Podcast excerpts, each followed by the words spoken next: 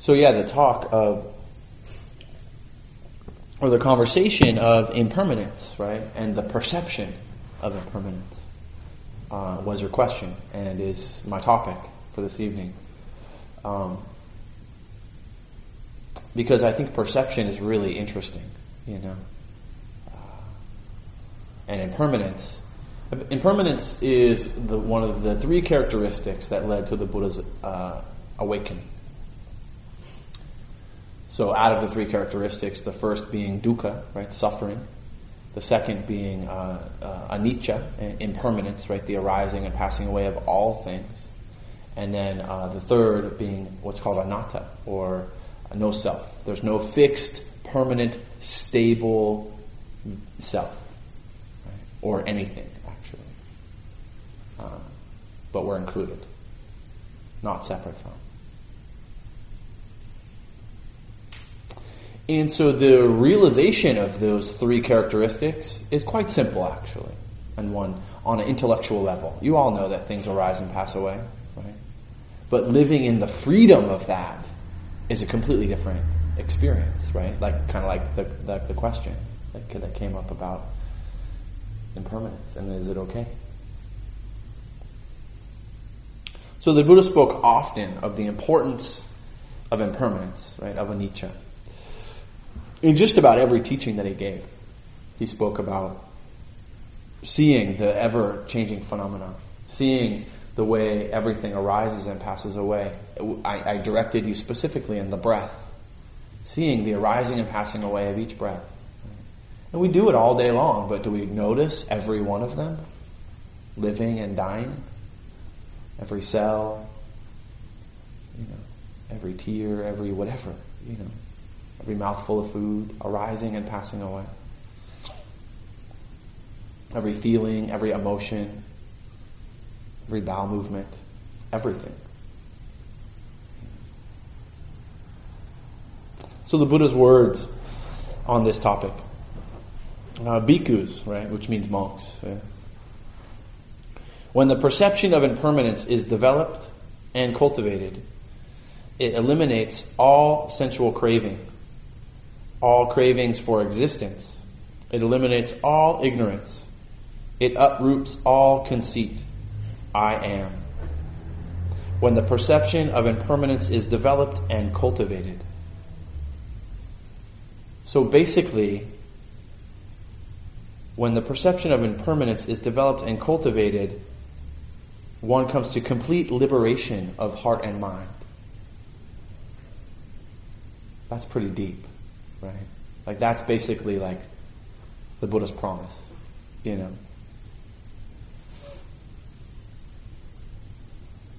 So eliminates all sensual craving. This is the idea of, I used to have a weird thing about the word sensual. I'd be like, oh, like what, we, we, we can't have fun, we can't be sexual, is that what it's saying? Like I can't want? No. It's the clinging to having things be more or less. It's, it's not enjoying what's present, right? It's the clinging. The desire to have things be other than they are, the wishing I had a better body or whatever, more hair or, you know, whatever it is, you know. More food, more money, more this, more that, sensual pleasures, feeling good, wanting to feel good more and more and more. This is our problem. This is what we're addicted to. The Buddha is really clear, right? Eliminate all sensual craving, not sensual enjoyment, just craving. All craving for existence, right? So in other words, wanting to live forever right? Or, or wanting to create the, the idea of self over and over again. To eliminate ignorance, right? So this is by developing and cultivating uh, wisdom. So it uproots all conceit.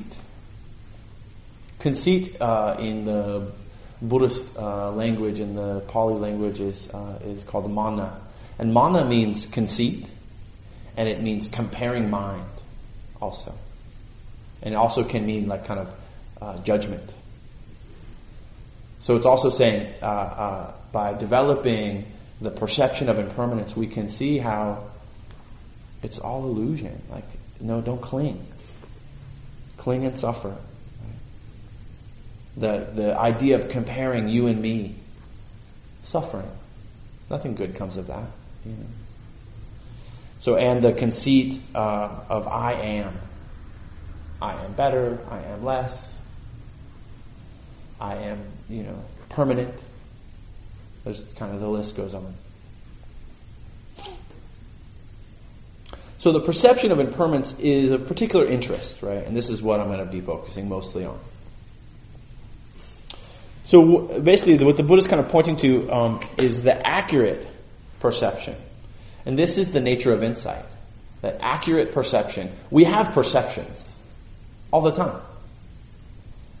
And the Buddha was really clear. Yeah, we have perceptions. Most of us have inverted or perverted perception of reality. I'll explain more.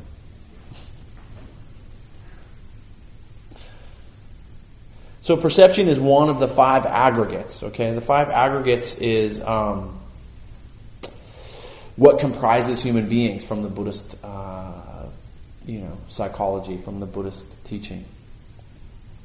So there's mental form. I mean, sorry, there's material form. Material form is what we call a body, right? or this bell or this table, all form, material form. This uh, rupa, right? Rupa Buddha is called. Rupa means form. Right? This is a form of a Buddha, statue of a Buddha.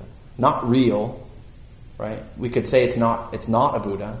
It's a replica, right? It's a form, and maybe that's what the Buddha looked like. I don't even really know, you know. Uh, but our perception, we see it and we go, "Oh, Buddha." Even people that don't know anything about Buddhism, they're like, oh, that's a Buddha. But it's not a Buddha. It's a form that then we perceive as being a Buddha. Or this is not, what I call it? It's not a bell. We perceive it as a bell. We give value of it as a bell, so it becomes a bell, right? And when we, oh, bell, that's the perception So there's material form, and then the rest is feeling tone, um, which is when we hear the bell, we have a a feeling of oh that pleasant or unpleasant, right? Dependent right? on on what our association is, right? depending on our perception, basically. So we have a, a contact with a form,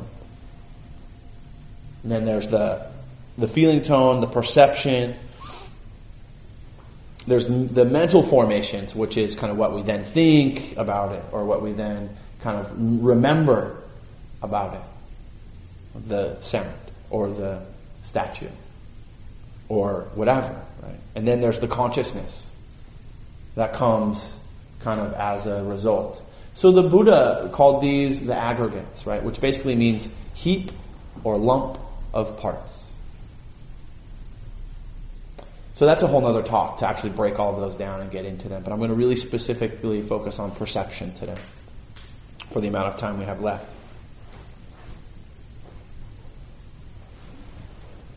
So perception uh, is to is the seeing or the recognizing, the labeling uh, based on past, based on memory, based on past experiences. Right? We have the uh, capability of doing this. This is one of the things that actually separates us from uh, from other other beings you know, and uh, other animals. And there, you know, to get break it down, like whether or not dogs and cats, you know, obviously there's some kind of cognitive memory, there's some kind of ability to recognize, right? Um, but to actually perceive what's happening in a moment, I don't know. I don't know. The brain doctors haven't quite figured that one out yet. They say, no, dogs, cats can't do that. They don't have the ability to have moment to moment awareness, that they just are. But they don't have the discernment quality, the, the perceiving.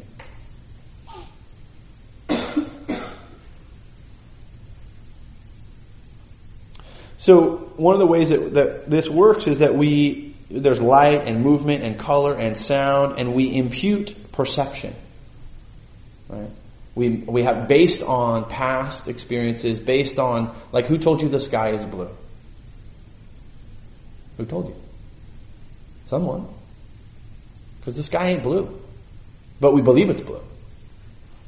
Right? And we look at it and we go, oh, blue. How do we know that's the color blue? Because all based on perception.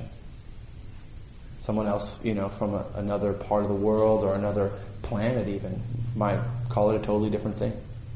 So this is the, the part of perception.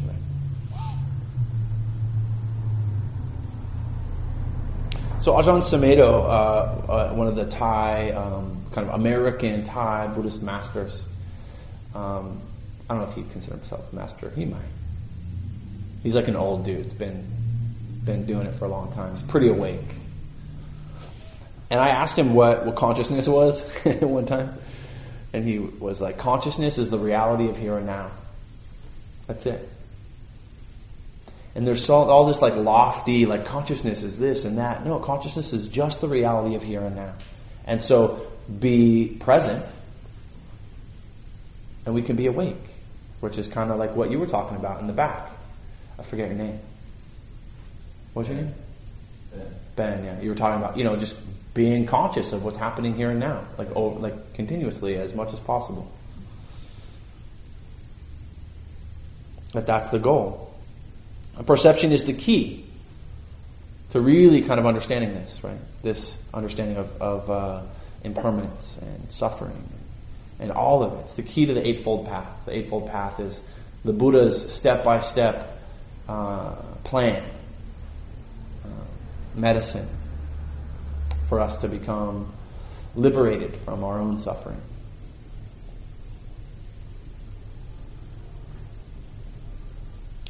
So the Eightfold Path, the, the, this first piece is called right view, right? Which is this is seeing things as they really are.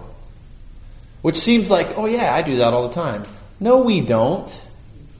We don't. It's like that part in The Matrix. It's one of my favorite movies, and it's so real where like everything is fantasy after uh, Keanu, whatever his name is, the one or whatever, takes the the red pill or the, I think it's the blue pill he takes, right? And can't and he just wakes up to reality. But before that, it was all an illusion, and reality wasn't pretty, right? That that's kind of the what the Buddha really was pointing to, is like there is beauty, of course, inherent in all things there is also suffering inherent in all things. And we get to choose based on perception, which is which.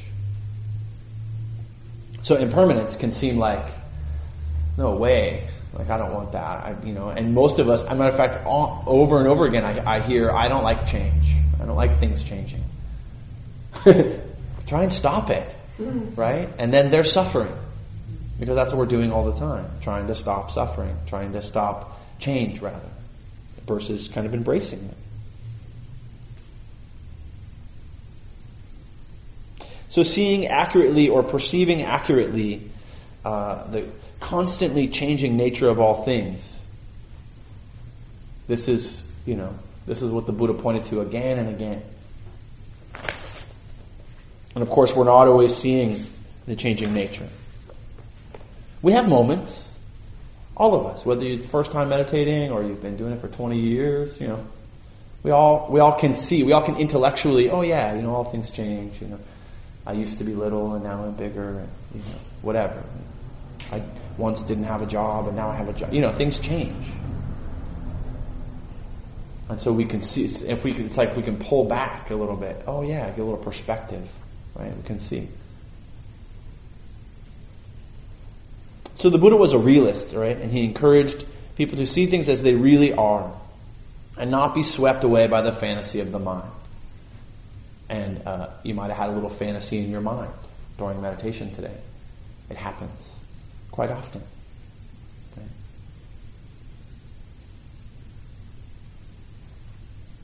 So this is what the Buddha pointed to again and again. Insight is this perception shift. When we when we get when we begin to see, oh yeah, like not only do I see the impermanence, I actually can experience it in the breath or in a moment. This is the perception shift. and it gets pretty scary sometimes. Uh, which is maybe a lot of the reason why we don't want to stay there. Why we don't want things to change. Because it's scary to know that things are changing all the time. It's kind of, yeah, it's kind of crazy.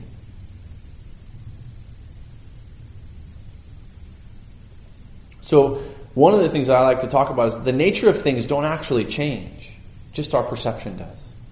That actually, the, this and this is again what the Buddha was talking about, like seeing things as they really are. All the things are happening the way they're going to be happening, regardless of whether you're aware of it or not. Right?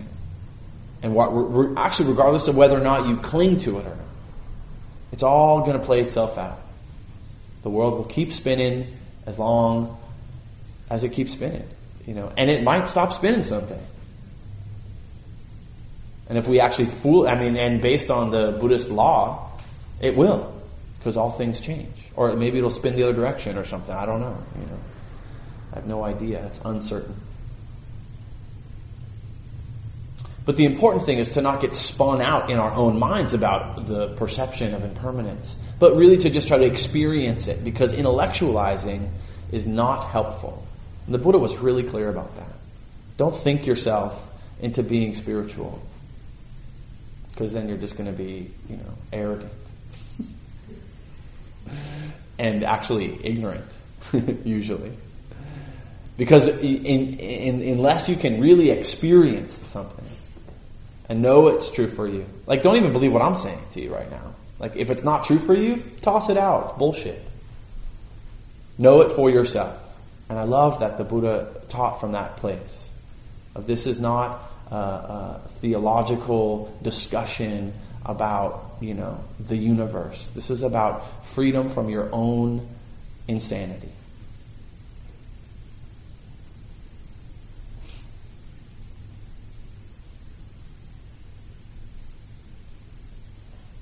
So because you can only perceive what you can perceive in the moment, right? we can, I, I say often that uh, more will be revealed, right? So if you're new to this and this sounds a little like, you know, way out there, it's okay. More will be revealed. Uh, I love that statement because it's so true. you know, like just breathe in and out, try to be as present as you can, and more will be revealed. I spent years not ever studying anything about Buddhism. I didn't even know about Buddhism. I knew how to meditate. I learned how to meditate. I didn't know anything about, you know, the, this kind of Buddhism and the, that kind of Buddhism and the, you know, the story of the Buddha. I just thought he was like some big fat dude that was like all happy all the time. That's what I thought, you know, because I'd go into a Chinese restaurant and I'd see a big Buddha and I'd rub his belly and, you know, throw a little, little change, a couple pennies, you know. I thought, yeah, that's Buddhism. I had no idea. More has been revealed.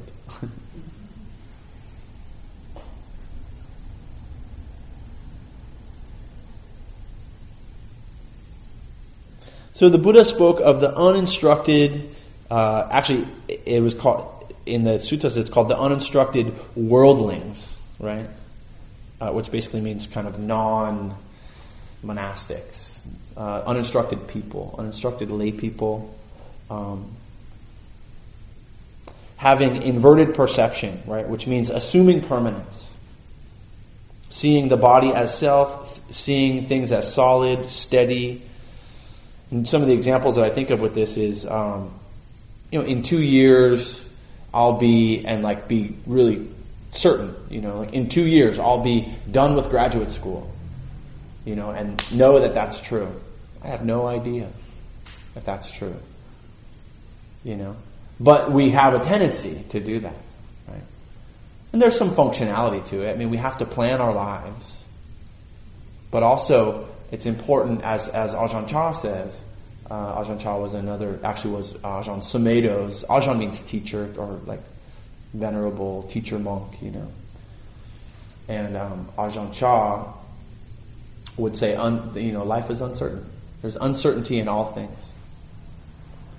I could, I can assume that I'm going to wake up tomorrow and I'll be, you know, in my bed and I, you know, I'll have my truck and, you know, this and that. You know, but really I have no idea. It's all uncertain.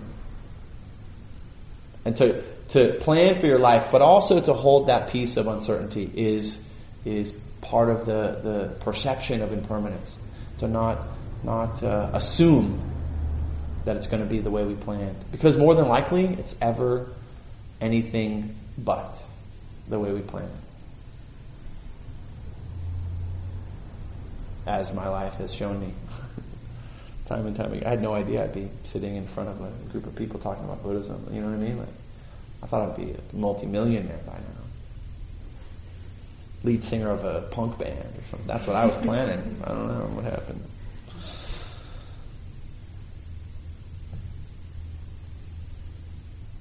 So again, yeah, this is this is not an an, uh, an intellectual process, right? So why do we cling? Why do we cling to permanence? I think this is the other way. I mean, so there's this perception. We have an inverted perception based on wanting things to be stable, safe, exactly. Fear. Yeah. Safety. Right? Change is scary. And if we start to really notice all of the instability around us all the time, we get, we, we, you all have been smacked with instability. No doubt. You've lived this amount of time in life, you've been smacked maybe a few times with the uncertain nature, the constantly changing nature of all things. But sometimes it takes a real, you know, like someone dying or like, you know, a relationship ending or you know, being fired from a job or something to go, whoa, wow. Can't really bet on that, can you?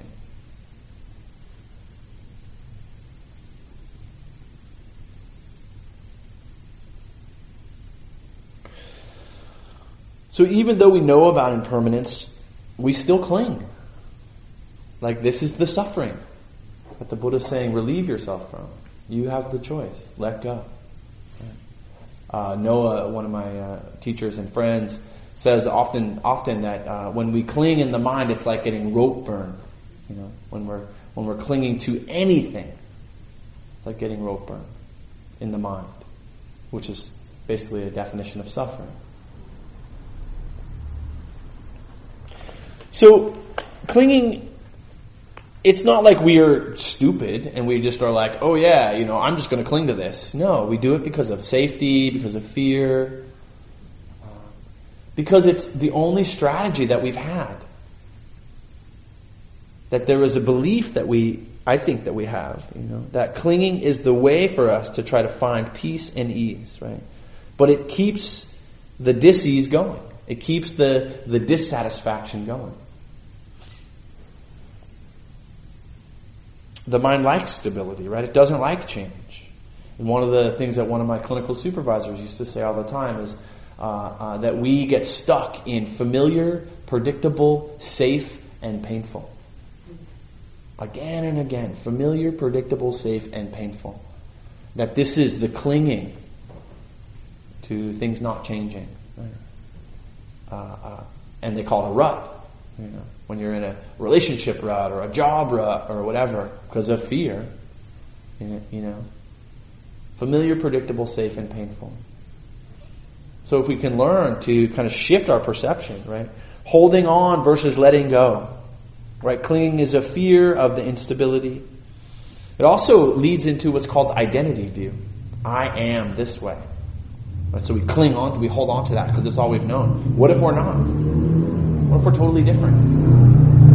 Because chances are, you know, we will be. I'm pretty different than I was, not totally, but pretty different than I was, say, 10 years ago. For sure.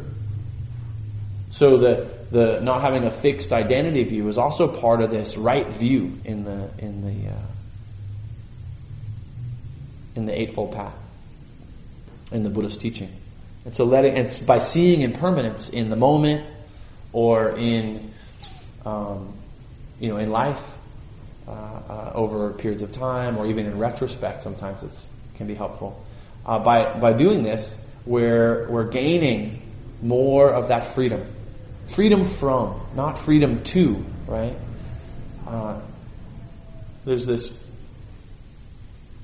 this idea of you know, in this country, I have the freedom to, you know, bear arms. I have the freedom to do what I want, you know, and, and that's in some ways clinging to an identity. But freedom from is kind of the opposite. It's really letting go. I have the freedom from attachment. I have the freedom uh, from the, the identity of self. Which really, it's scary, terrifying, in fact. Um, and also can be really peaceful and calm if you can move through it, through the fear.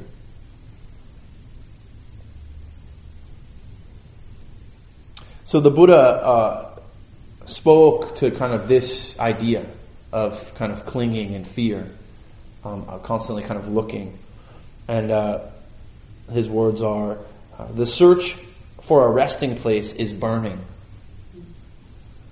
Not to need one is cool and peaceful. The search for a resting place is burning. So the idea of that there is something where I can rest in that's stable and permanent and always going to be a shelter is actually burning. It's what causes the suffering. But the not needing to, right? That that's where the coolness and that's where the peace and ease can come from. So it's a little bit like, again, shifting the perception. Instead of looking for solid ground, realize that there isn't any. and then be okay with floating. You know?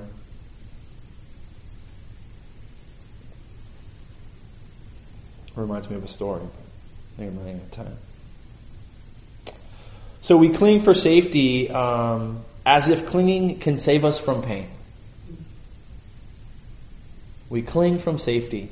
I mean, we cling for security as if clinging can save us from pain. Like I totally thought that that was true. I thought that for me, like drinking and doing drugs was safety, was security, right? And I thought that it was going to relieve me of pain. And it, of course it never did. It caused more pain, caused suffering on top of suffering. Uh, and the letting go of that, the non-clinging, and the, the letting go of the fear of feeling emotion. you know, or really looking at myself in the mirror. Like that, that was the way through, you know. The knowing that, oh yeah, this too will, will shall pass, right? This too uh, is impermanent, arising and passing away.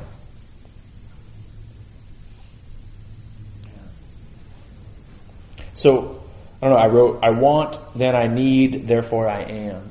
So it's similar to this idea of, of, you know, clinging, believing that clinging can save us from pain, so if I want some kind of, you know, safety and security and then I start to need it and then I, and I become it. I become that, you know, that suffering, that, that, uh, uh, clinging. And this is how the self gets created over and over again. Clinging to the idea of permanent self. Now, I want to just also back up right here and say that Buddhism is full of paradoxes. Obviously, we have a personality, we have, uh, we we, you know, we have a family, we live in this world, right? But there's maybe more to it. And it's the clinging to I am that causes that part of suffering. It's, and, and, and, and again, it's a perception shift. This is one of the ways that it's talked about. Um, a monk was walking through a forest and uh, saw a snake it was like dusk, you know, or dawn. Saw a snake and got scared. And then got a little closer and realized it wasn't a snake at all. It was a stick that looked like a snake because his perception was it was a snake because he was in the jungle of Thailand, right? So what, what happened to the stick? Nothing. His perception shifted, right? So the reality of self nothing's gonna, you're not gonna disintegrate or blow up if you don't believe, if you, if you realize, oh wow, there is no fixed and permanent self. This body has changed, it will continue to change, it will eventually turn into dust. That's impermanent. by believing somehow that, you know, this body will live on forever, or that there's a, a part that of me, me, that will live on forever, is this inverted perception that the Buddha is talking about. Obviously, other uh, religious uh, uh, theologies have a different view, and you know, and that's okay. That's not this one. That's what this actually is the thing that separates Buddhism from every other uh, philosophy, religion, is this idea of no self, no fixed and permanent self. But even in there is a, is a, a uh, contradiction. Because then Buddhism also believes in rebirth. Right? So what's being reborn? Well, from the Buddhist perspective, it's actually, it's your karmic momentum. So it's really your intention. So something, but it's not you. But there is some kind of, you know, there's even some ideas of afterlife, you know, heaven, hell. And then there's the, there's views of the heaven and hell uh, that are really just all in our minds as we cling or push away from what's happening, as we have a distorted perception.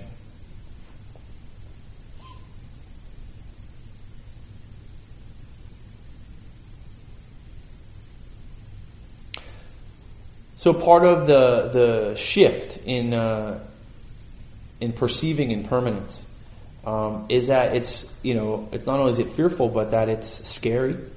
Uh, I already kind of said that, and then but also um, if we open up to what is true and we don't cling, then we can find that freedom. And so that's what the Buddha pointed to. So I want to tell just a quick story about uh, how, how difficult this really is. Again, we could talk about it all day long, and there's a million examples you can see of impermanence, but to live from this example is, is what that's the difficulty. So the Buddha and the Buddha's life had an attendant. His, his name was Ananda. And Ananda is really like, he's like my hero in the Buddhist stories. Because Ananda was like diligently like present, attending the Buddha for his whole 45 years of teaching never became enlightened, right? But uh, but he was oh, he was there for every teaching that the Buddha gave. And actually, the only reason why I can tell this story right now is because Ananda remembered it. Ananda apparently had uh, photographic or some kind of like crazy mental powers where he could where he memorized, as many of the monks did in that time. That's how this tradition was carried on. So he had heard every teaching, you know from the earliest kind of uh, uh, monastic order. And um, and so at the moment or at the time of, of uh, the Buddha's death, right, when he when he had he, he had actually become poisoned, whether it was willingly or unwillingly, is you know opinion. But uh, but he knew he was going to die, and he started to say to his you know his the monks that were following him, you know, I'll be passing soon. I'll be dying. And Ananda, who, you know, for years and years was his humble servant, um, actually like started to weep, you know, kind of disappeared and went and was crying. And the Buddha, you know, kind of like was like, where is Ananda? As he was giving this talk. Because Ananda was always there on his right side, you know. And he, and then he kind of in his mind's eye, or maybe he just looked over and saw, I don't know, you know, but that, that saw that Ananda was weeping. And he said, why are you weeping? Ananda. Oh, of course he knew. And Ananda was weeping because his, his master, his teacher, his beloved, you know, teacher was dying. And, uh, and so the Buddha, with humility and with compassion, said, Oh, Ananda, how many times have I told you, you know, that which arises passes away. Nothing in this world is permanent. Nothing lasts.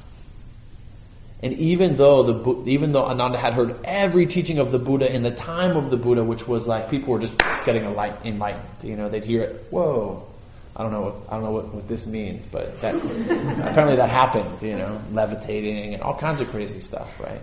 Mind reading, and all of these powers, and, and, and Ananda had had you know many like, mental faculties that were really conducive to awakening, but he hadn't become fully awakened yet, right? Was his, and some would say that he was actually a bodhisattva, you know, that he actually stayed behind to carry the message forward. That was his his goal.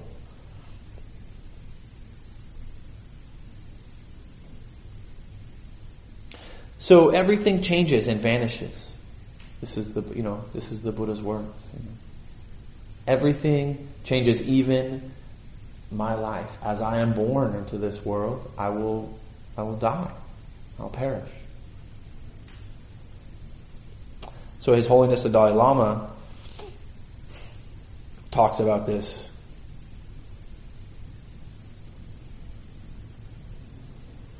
And saying that, oh wait, no. Told the story.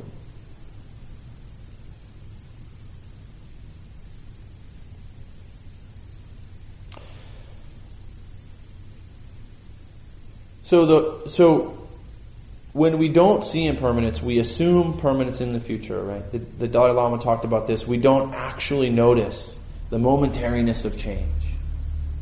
We don't actually notice the momentariness of change, and that this is again uh, uh, causing the suffering. That there is absolutely no, no stasis. Nothing is not changing.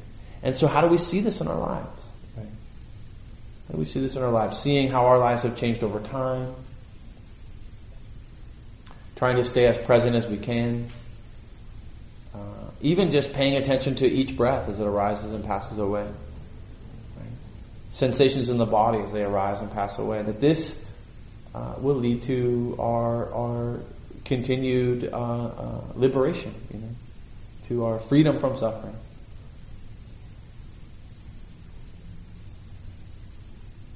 So some of the things to look out for, and then I'll end, um, is inattention, right? Giving attention to what's happening, not not spacing out. This is what we need to kind of be looking at, be working on.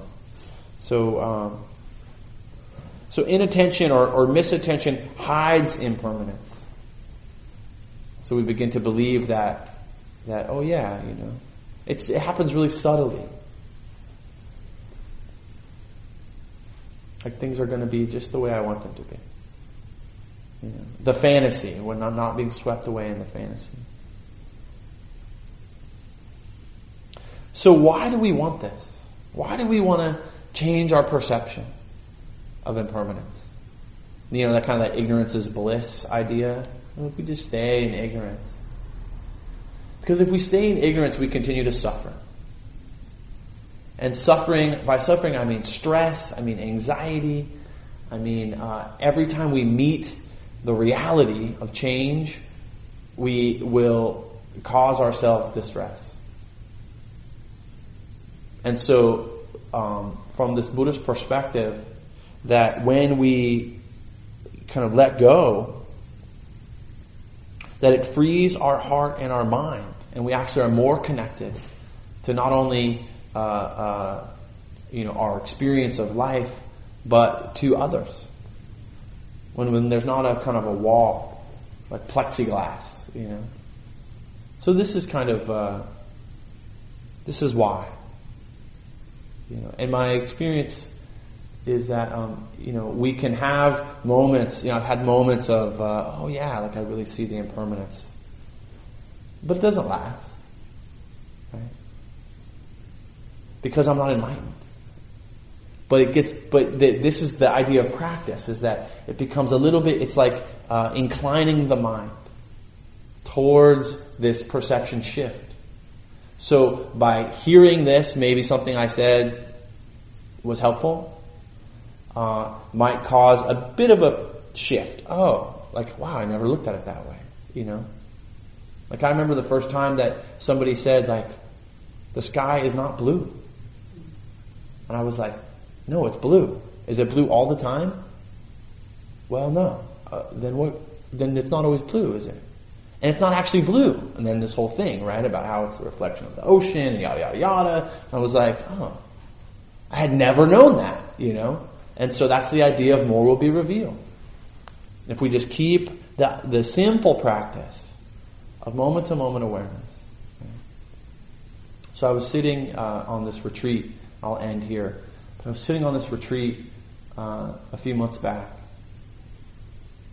It was like, you know, a month and a half into the retreat. So I was like, you know, levitating and no. I was, but I wasn't as struggling with this kind of idea of uh, impermanence as I as I was maybe in the beginning of the retreat. And uh, I was sitting on this bench and I was just kind of look. I was just looking out on this hill, and it was like I could see the grass grow and I could see the clouds move and then the birds were there and it was just, there was like little lizards and just life was happening right in front of my eyes, moment after moment after moment.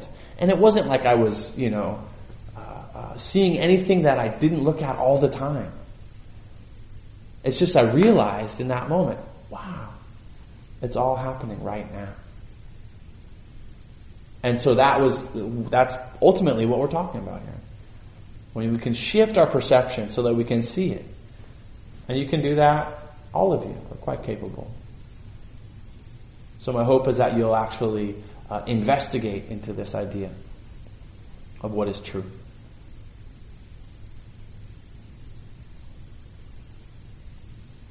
All right, so I'm going to end there.